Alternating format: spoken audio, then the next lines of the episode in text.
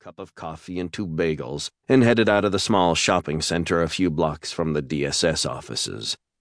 Due to the popularity of the locally owned coffee shop and bakery, and the fact that it was the morning rush hour in Houston, he'd had to park all the way on the other side of the highway in the extended parking lot by the strip mall.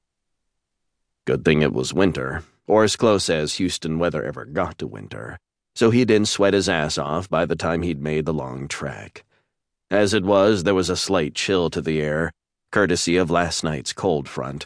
There was a nice change from the oppressive heat of summer and fall. He was almost to his SUV when he noticed that his driver's side door was open. Son of a bitch. He was forever forgetting to lock his damn door, and, well, he left his keys in the ignition more times than not when he was doing a quick in and out someplace.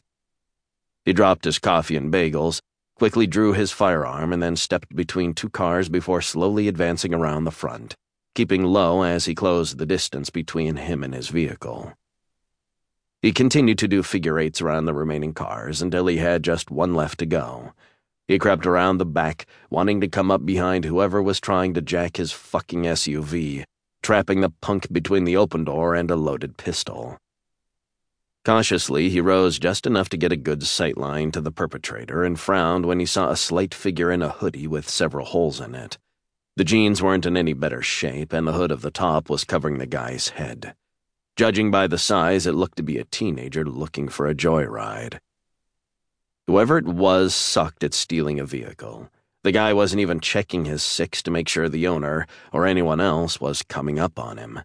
When he started to slide behind the wheel, Isaac knew he had to act now and hoped to hell the dude wasn't packing firepower. Hold it right there, Isaac said, coming into view, his gun trained to the back of the kid. The body in front of Isaac went rigid, and then the teenager slowly turned around to face Isaac. All the wind rushed from Isaac's lungs in one forceful exhale when he got his first good look at the kid trying to steal his ride. A young woman stared back at him with huge, frightened eyes. She'd gone unnaturally pale, which made the blood and swelling around her mouth and nose even more evident. Even dressed as she was, and the condition she was in, the only thing that came to his mind was that he had to be staring back at an angel. Strands of pale blonde hair stuck out from the hood of her top, framing marred but otherwise porcelain skin. The blood looked incongruous with the image she projected.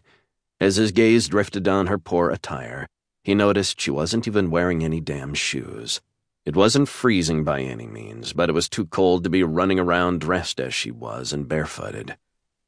Please don't hurt me, she whispered, her lips trembling.